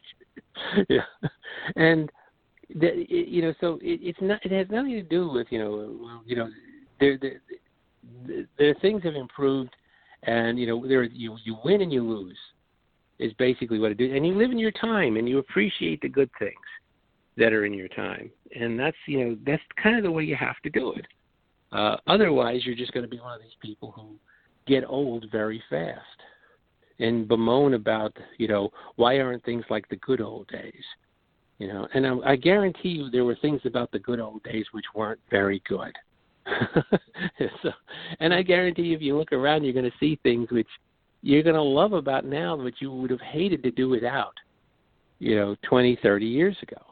So, you know, and again, I'm not, I don't, I don't bemoan it. You know, it's just like, uh, I just, I'm just saying that that's, it, it is what it is, and uh, I, I'm not one of those who basically you know, endlessly looks towards the past and says, you know, gee, you know, why aren't things like they were when the when the universe was well ordered for me, in my view. Yeah, and Mark, what you were talking about with the uh, uh, good and bad from this generation or this decade. Um, yeah, you know, there there were some good things that came out of the '60s. Yeah, yeah, it's it, the start of each of your chapters and your revised everything I need to know I learned in the Twilight Zone. Yeah, it, it just starts all it, it, it, the, the the chapters seem to start off m- like uh, parents talking to a child, you know, s- someone who has experience, you know, just kind of leading someone into the theme of the the grouping of certain Twilight Zone episodes, you know, by themes. You might have like you know three or four episodes uh, that uh, theme of you know, the downfalls of greed or something like that, or all mm-hmm. weaved together. Uh, you know, you know, that's one of the nice uh, aspects of y- your expanded ver- version of your book. I, I I just really enjoyed eh, the the uh, lead-ins to um, the several episode, you know, what 150 some episodes that you you cover in the book. Uh, you know, what uh, one the other really interesting aspects of um, Twilight Zone book is you know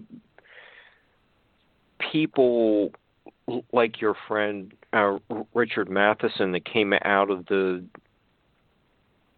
the 50s and 60s uh, and continued to have a successful career uh, throughout the you know, following decades. Uh, you, know, you, you reminded me that uh, he, he was the author of or, or the screenwriter for uh, Dreamer of Oz. Mm-hmm. I, I I I think that was a uh, vastly underrated movie. I I really enjoyed it. Yeah, in fact, I met Richard when he was doing that. uh, that's how we met. Um, he. Uh, oh, okay. There was there was a, a press conference at the Century Plaza Hotel uh, it was aired on NBC, and they had a press conference for it with John Ritter and Annette O'Toole mm-hmm. and Cloris Leachman and and um, and Richard Matheson. And this was just about the time I was uh, noodling around the idea of doing a book on the Night Stalker. So I, after the press conference, I introduced myself, and at this point, I actually knew. I, I had known Ray Bradbury for several years, and uh, I was hoping to do a book with Ray, and we were we were sort of were doing something together, and then you know the paths sort of divert, diverged, and we just didn't get a chance to to, to pursue that. Uh, we, you know I've I've got hours and hours of taped interviews with Ray sitting here in my office, and uh, from that, and uh, uh, it's I would love to revisit that at some at some point. But I knew Ray very well, and I knew uh, Harlan Ellison. I met Harlan uh, when he was the uh, creative consultant on the in 1985 revival of the Twilight Zone. I met Harlan in the Twilight Zone, uh, and uh, when we hit it off well, and Harlan and Ray were very good friends with Richard. So I actually met Richard last uh, of those three, and my Shawshank book is dedicated to the three of them, uh, dedicated to Ray, Harlan, and Richard. And uh, but I met Richard last, and I again I I met him in the late '80s when Dreamer of Oz was being done, and that's right about the time I was going to start work on the Night Stalker book, and that kind of led to a, a lot of discussions on the Night Stalker and his career, and then that those discussions turned into an ongoing discussion um, which lasted over the years. And uh, you can think you're pretty hot stuff. You can think you've, uh, you know, you've accomplished something, and you're, uh, you're, you know, you're, you, you've made some contributions, and then you know, you open a book and you see that you know Richard has mentioned you in the dedication of two of his books, and uh, that'll pretty much flatten you when you see that. Uh, you know, you, you part of your brain goes, well, I can retire now. that's that's a that's a that's a sufficient honor. Uh, so um, you know, I, I I ended up being very you know close to Richard, you know, uh, over the years, and um, you know he was very sweet.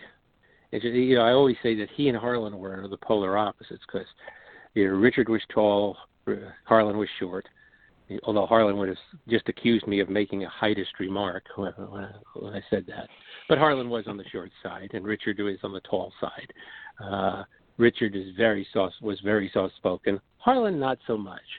Uh, and you know, but they were they they adored each other and they adored each other's work and uh, they were two of the most important you know genre writers that the uh, you know although Harlan probably would, would come back and kill me for calling him a genre writer. yeah. Harlan was one like we were talking about before with Poe and Stevenson. Mm-hmm. Harlan, he, uh, you know, when when I was when I met Harlan in 1985, uh, because CBS was doing the revival of the Twilight Zone, and I was the TV critic at the Akron Beacon Journal at the time. So the publicist on the Twilight Zone asked me, said, you know, we're doing the revival of the Twilight Zone. Is there anybody connected with the show you want to talk to? And I didn't have to think twice. I said, yeah, I I, I want to talk to Harlan Ellison.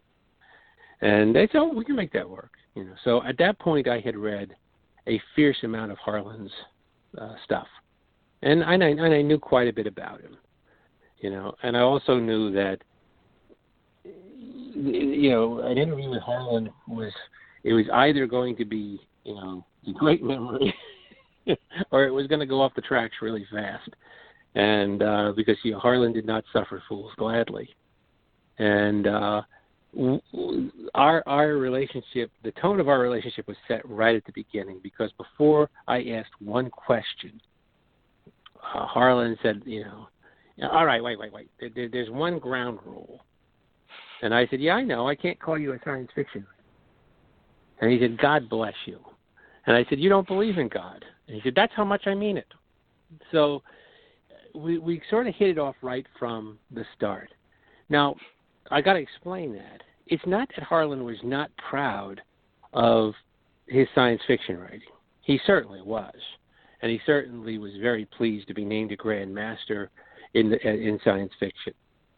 What he did not want was his accomplishments as a writer completely defined and reduced to science fiction. So what Harlan did not want was to be written about as science fiction author Harlan Ellison. If you just restructured that sentence and said Harlan Ellison, who has written landmark science fiction, he'd have no problem with that. That was fine because it was true. But when, again, Harlan had the writer's mentality, which was if science fiction is the best way to tell a story, that's the way you tell it. If horror is the best way, that's the way you tell it. If mystery is the best way, that's the way you tell it. Uh, you know, Harlan wrote essays, he wrote criticism, he wrote landmark TV criticism, movie criticism.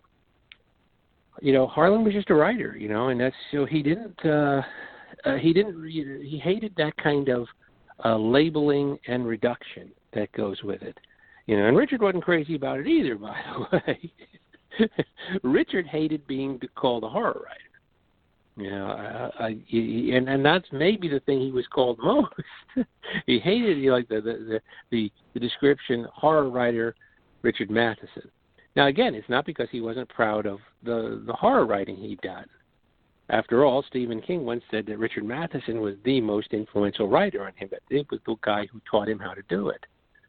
Um, but Richard, you know, and, and Richard felt like it's fine to be working in the same fields with people like Mary Shelley and and and and, and Robert Louis Stevenson and Shirley Jackson and and and people like that.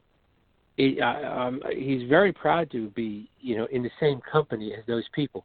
What he hated was that the culture had taken the word horror and made it a pseudonym not pseudonym, a synonym for slasher, especially in movies. That if you said you were doing a horror movie, people immediately thought slasher movie. And Right, he thought that reduced what horror was to blood and guts, you know. And that bothered him. That really bothered him. So he didn't like the, to be called a horror writer, but mostly because of what the connotation was, you know. And and also, you know, Richard was a deceptively versatile writer. He wrote westerns. People don't know that he wrote really good westerns, and he wrote- for some western series. You know, and and he wrote obviously stuff that was fantasy. He also wrote science fiction, and he also wrote you know just flat out horror stories. So you know, Richard's not that easy to pin down either in, in all of this. And you know, I don't think Richard, you know, if, you know, I once said to him, you know, why did you start writing horror? You know, I know, you know, you always sort of look where the dynamic tension is and where the creativity comes from with writers. And you know, when Richard got out of college, he you know he was in World War II. He was in the Battle of the Bulge. He uh, um, Hmm. he he he he, he suffered uh, frostbite and in, in the Battle of the Bulge, and you know he, he both he and Rod were in War in different theaters because because Rod was in the South Pacific as a paratrooper, and he came back very scarred from the war. And Richard was in the European theater, and he came back very scarred from his war experiences. And they both headed to college. They both, you know, you know, and Rod headed to to Antioch in Yellow Springs, Ohio, with sort of the vague notion of perhaps being a physical education teacher, working with kids. And he didn't. He, he wasn't thinking about being a writer. In in no, you know, he wasn't going there at all.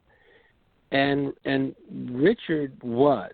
Richard went to college and he went and he majored in journalism. But the whole idea of majoring in journalism was the notion of finding a way to support yourself with writing while you were doing other kinds of writing but they both kind of work through trauma and, and, and Rod discovered writing at Antioch and he discovered that he could work through his his war experiences uh, through writing. And then Richard discovered that he could work through not only his war experiences but also a overwhelming sense of alienation that was part of a lot of his early stories. If you're looking through a, a sort of a common theme, uh, in in Richard's early work, the notion of the loner. I mean, what is I Am Legend about? If it's not about the ultimate outsider, the ultimate loner, one man in a world full of vampires, fighting a world Mhm. full of vampires. If that ain't alienation, I ain't heard it. The incredible, the, the shrinking man. You know about somebody who is literally withdrawing from the human race is another case of alienation and this notion of the the loner up against the impossible odds. Duel, you know, is, is a great Mhm. story that that Steven Spielberg makes. Uh, the one man up against this faceless, monstrous truck. This it is this this symbol of of, of oppression. Night Stalker, Kolchak up against not only a vampire but an entire bureaucracy and corrupt city government that wants to suppress him and works against him this is all of these stories about these outsiders and loners and things. Like Richard was working through something, and he said so. I mean, you know, when we talked about this, he said, you know, that that it was a very powerful sense of in, in, him, and he had to work through it. He had to to work through it in his writing and personally too, and he did. He did that. That theme somewhat goes away later on in his writing because he did sort of cathartically deal with it. But both Rod and and Richard come back from the war, and you know Rod starts to work write for live television. So he's he's not writing sort of genre what we would call genre fiction in any way. He's writing almost uh, Arthur Miller type stories for live television, and that becomes his outlet, and that's where he ascends very very quickly to the, the head of his profession as a as a television writer. He's one of the what they call the angry young men of live television. Richard makes his name selling to the pulp magazines, which were around then, Amazing Stories and Amazing Fantasy. And I once asked him, you know, why did you start writing horror stories and science fiction stories. And he said, because that's what would sell. There were outlets for those in the 50s. There were all those magazines, and you knew you could sell to them, which is a very Edgar Allan Poe like answer. you know, why was why did okay. Poe write those things? They're because there were magazines in his time, and he knew he could he could he could make his name writing these these very sensational gothic stories. And you know, it's it's not that he thought that this was going to be his great literary achievement. In fact, there's very good evidence he didn't. You know, and if Poe had inherited all the money he thought he was going to inherit from his stepfather, and he ended up being cut off without a cent. But if Poe, if John Allen had given Poe all the money that Poe thought he was going to get, Poe probably turns into a gentleman poet. He probably, if he lived the life of a genteel, gentrified Southern aristocrat, he's probably going to write poetry and he's probably going to write essays, but he's probably never going to write the horror stories because there won't be any need for it. And he's probably not going to write the more uh, the detective stories either. And we probably don't get Edgar Allan Poe. What I'm telling you is life takes its hand. John Allen didn't do Edgar Allan Poe any favors by not giving him any money, but he did do us an enormous favor by cutting him off because that's what led Poe to discover how good he was at these stories of terror and crime. And, you know, Richard Matheson, you know, he discovers this, that that these horror stories are great metaphoric devices for working through the trauma that, that he had experienced as an individual and through the war. And Rod does the same thing. So the war takes its hand in this. You know, if we don't have World War II, maybe we don't get Rod Serling and Richard Math. Maybe Rod does become a phys ed teacher. Maybe maybe Richard becomes a journalist. But you know, they both had a need, and they were shaped by what was happening at the time, and they responded to it. So you know, it, it, it, it, you know, you're always shaped by your times. You can't write a sonnet without being influenced by your times. And so, you know, with all of them, you know, you sort of get this the, the fact that what was ever was happening in the culture, whatever happening was happening historically, it affected them profoundly. And it's it it they responded by giving us these wonderful gifts of these stories that they that they pursued. So, and and they each had a different way of doing it. Yeah, Mark, since you know it's it,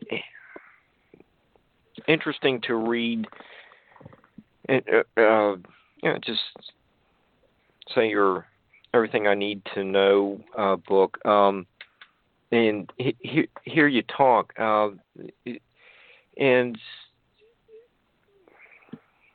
you know pro- probably ninety nine point nine percent of us, you know, listening to you, uh, never met Ray Bradbury or Richard Matheson, but you know,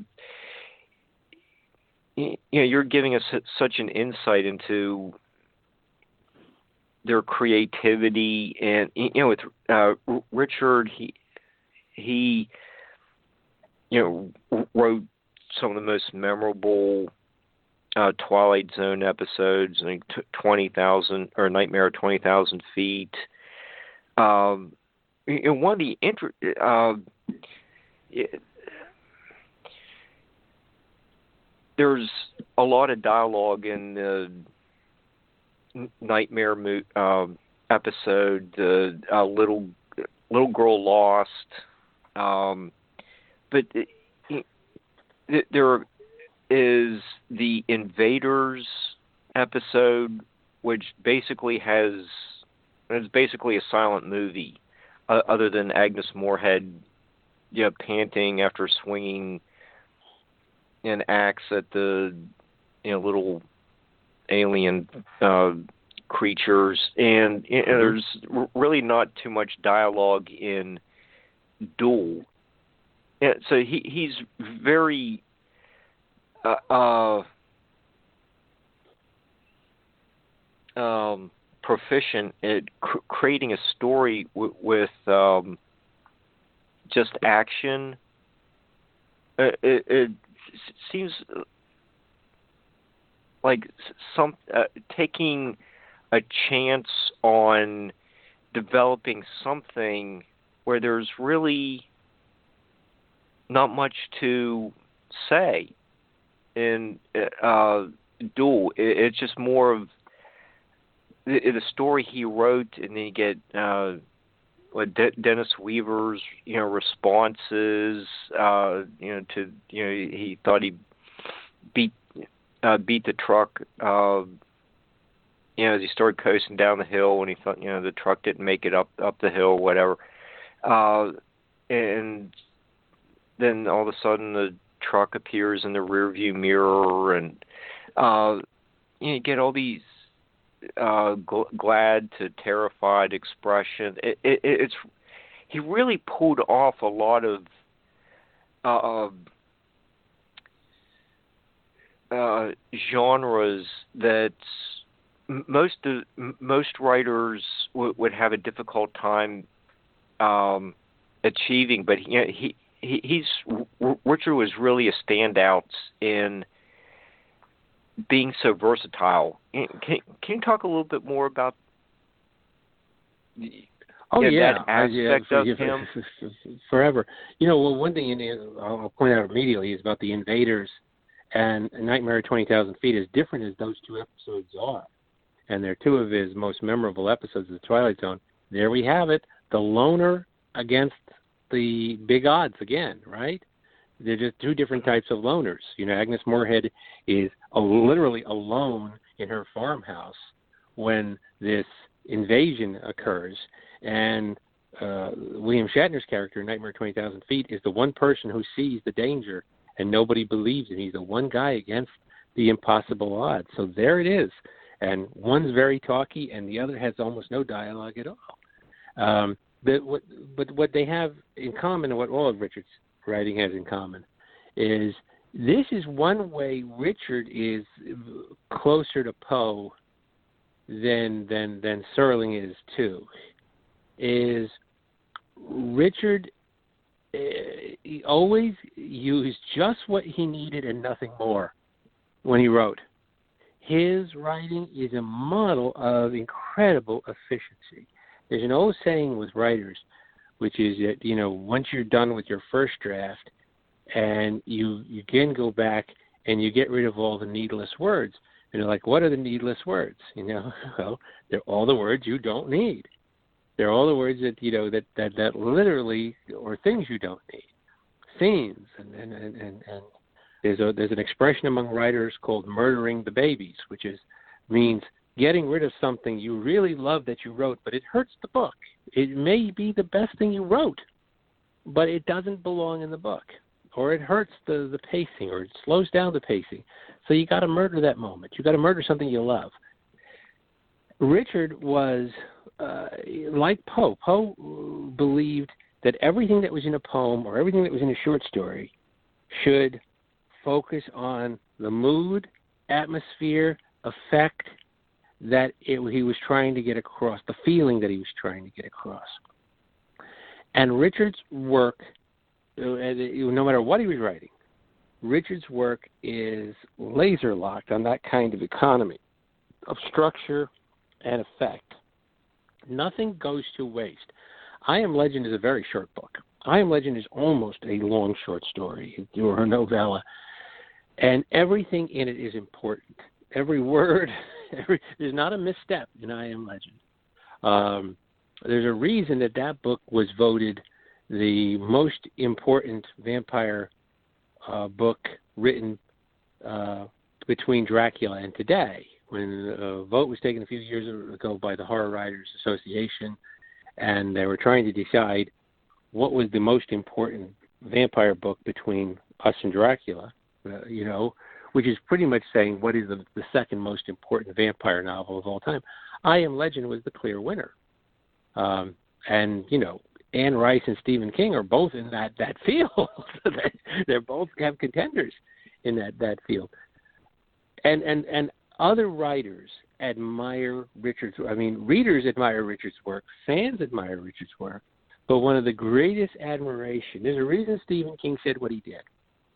And you know, I once interviewed Robert Bloch, who was very good friends with with with Richard and Harlan as well. He was he was very close to both of them. And um, and Bob Bloch, you know, uh, I asked him about, you know, sort of what what advice he would give to young writers starting out. And he said something which, to this day, it just amazes me because I think it is one. It's so honest. He said, "There's very little that can be said about process. Uh, that's va- of, of, of great value. But if somebody were to come up to me to say, I want to be a writer, the number one thing I would say to them is read Richard Matheson. Now, he didn't say, if somebody came up to me and said, I want to be a horror writer, or I want to be a science fiction writer, or I want to be a television writer, he, he just said writer. And he was saying, here is a model of what not to do and what to do. And the same thing is don't labor your stuff with needless stuff with needless words. Don't look at the efficiency here. Look at the power of, of, of the chosen words and effect. Look how careful the craftsmanship is. It's you know Richard is ne- is never going to get his due uh, as as an American writer, like most genre writers don't, until a long time uh, after they're dead. And it takes a long time for the academy and for the culture to catch up with them. Um, but Richard was a great American writer, and Robert Bloch was right.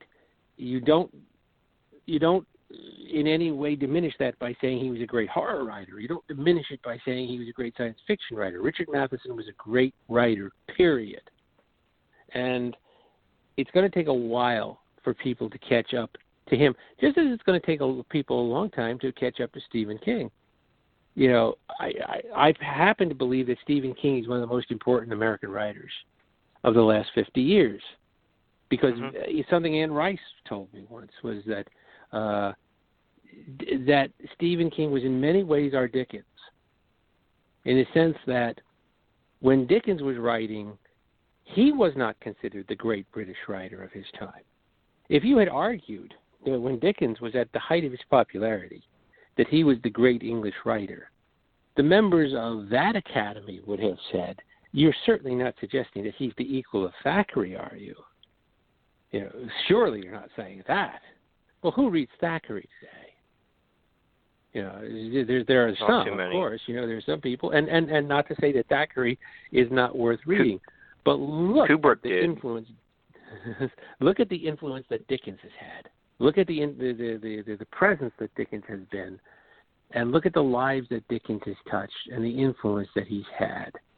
And the reason is, as Anne Rice said, you know, if you want to know what life was on like on the streets of London in the 1840s, you're not going to get it from Carlyle. You're not going to get it from Thackeray. You're not going to get it from those writers who were, you know, considered the the height of the art at the time. You can only get it from Dickens. And if you want to know what life was like down at the 7 Eleven in the 1970s and 1980s, you're going to have to go to the novels of Stephen King. Because he was talking about the American family and the American scene in a way that other writers weren't during that time. And but it's all couched in horror. And if you write horror, you are somewhat relegated to the children's table. If you write comedy or you write horror, humor and horror are the two hardest forms to master and write well. You know, uh, I may have told you this the last time we talked, but there's a great quote in the uh, introduction to the first Stephen King's first collection of short stories, Night Shift. And it was written by the mystery writer John D. MacDonald, who was another writer's writer, wonderful writer, wrote the Travis McGee novels. And John D. MacDonald said in that introduction that the two hardest forms of writing, and other writers understand this, the general public doesn't, they tend to give the back of the hand to these forms. But the two hardest forms to write and master at the highest level were humor and horror, because in the wrong hands, the humor became horrible and the horror became humorous. and that there were very few actual true masters of this form, and yet these were the forms we relegated to the children's table of literature, or even the sub basement of literature. And Stephen King, uh, in, like Rod Serling, you know, Rod Serling is another one who's. It's going to take a long time for people to catch up to Rod, because he wrote for television, he wrote genre, and he was a celebrity. He did he did commercials, and that's like strike one, two, and three. Well, Stephen King has got similar strikes against him. Well, I think Richard does too. And it's going to take a while for people to understand just how good a writer Richard Matheson was and why he should be uh, you know elevated to a much higher level than where than where he is. It took a long time for, for Dickens to to emerge as the great English writer, the great master. I mean, he's he's now considered second only to Shakespeare as you know the great masters of the uh, uh, uh, of English literature. But that took a while. It took it, it you know it, it it took decades. It took decades for Poe to be, and it took basically England and France and other countries embracing him and pointing out how incredibly what a genius he was. Um, Twain, same thing. You know, in Twain's lifetime, there were annual polls where they would poll writers and academics and professors and such, and they would ask them to vote on the like the ten great American writers of the moment. And you know, for a long time, Twain didn't even make the list. Well, who did make the list? People you've never heard of. People who who who, who now talk to us in a dead language. And you know, it wasn't even towards the end of his life that, that Twain starts to show up at the bottom. you know, and where you know, and you know, one poll, one of his best friends, one of Twain's very closest friends, was a writer named William Dean Howells. Um, and Howells is largely forgotten today. Howells is, is, is a largely he was called the dean of, of American literature, and um, Howells came in number one on one of these polls, and Twain was uh, was several places back. And Twain sent Howells a letter congratulating him and said, "You're at the head of the pack where you belong." And I'm thinking, you know, no, he doesn't. no, he doesn't, and he ain't going to stay there long because you know in a generation or two he's going to fade, and Twain's going to grow in stature. You know, so uh, you know it's probably going to take a hundred years for you know some of these writers to be fully recognized for for what they're doing and what they've done, and that's not all that odd. That's not that strange.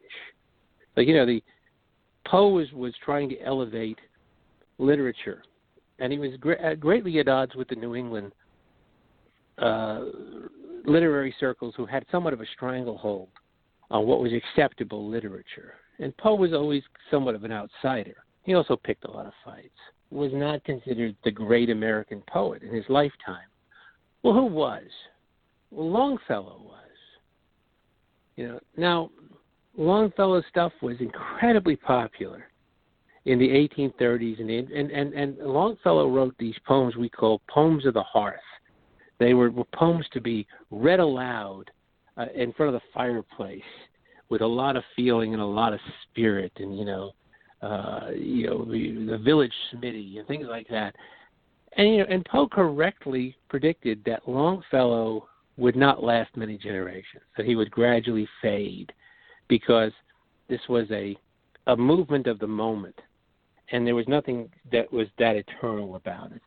And you know, he he he correctly predicted his own poetry would grow and Longfellow's would fade. You know, and but if you you made that argument in the 1840s, you you know you you wouldn't have gotten much support for it. You wouldn't have gotten many people to agree with you with it now.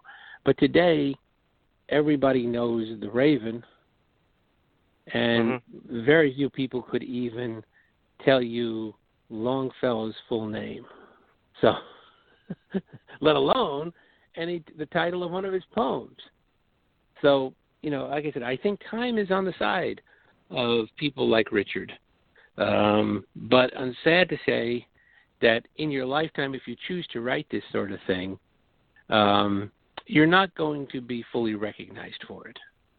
and you better. I I, I said that you know to a workshop of uh, uh, it was a, it was a panel at a at a book festival, and we had a room full of aspiring horror writers, and I said to them, you know, know this, know if you choose this path, you are not going to get the respect you deserve, and you are going to be relegated to the children's table when it comes to uh, you know literature and, and, writing. So you know you know you you be aware of this before you go down this path, and you know that's you know it's and and that's part and parcel with the notion that we have separated it out, that Robert Louis Stevenson could write horror and not be penalized for it, that it would be the equal, that Dr. Jekyll and Mr. Hyde was the equal of anything else he wrote and it wasn't considered a lesser thing because of that's what he wrote. And once again, the 20th century has its way with us, and one of the things that it does is it it it sort of well, let me put it this way: there are a lot of people who are cases of arrested development, and that does not stop at any level of society. It exists everywhere. And the one thing that people try to replicate in their lives, almost more than anything else, and if you want to know if somebody's a case of arrested development, look at this.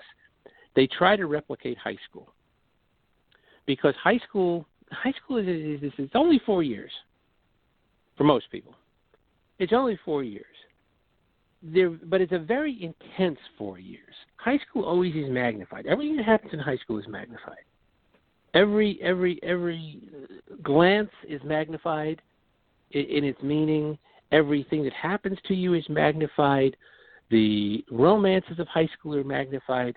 Everything is like under this this this this magnifying glass in high school.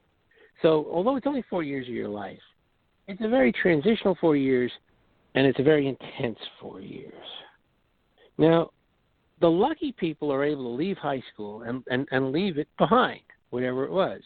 Most people carry high school with them the rest of their lives, and they replicate it in their lives in some way. They replicate it at work, they replicate it uh, on the school boards, they replicate it in the parking lots of, of the schools, they replicate it everywhere. And they immediately start setting up popular tables in the cafeteria. Everybody knew where they belonged, in the the caste system and the society that was high school, you knew where you belonged. Were you at the nerd table? Were you at the popular table? Were you at the jock table? Everybody knew where they belonged in high school. And for some people that was comforting and they want to go back to it. They want to they want to replicate it. Well, guess what? Literary and academic types are no different than anybody else. they replicate the popular table at the cafeteria like everybody else. And they say, no, no, we are the people who control the popular table. You write science fiction, your place is over there. you write horror, your place is over there. And that is the case of arrested development. Now you know you're dealing with with arrested development. Now you know I'm saying this. Go ahead, Mark. I'm sorry. Mark, I just wanted to let you know. Uh, uh, we don't have four years of high school left. Uh, I think uh, we're down to ah. like uh, 30 seconds. Uh, You're kidding! I can't believe we we we we we we've gone through this this fast. I feel like we just started talking.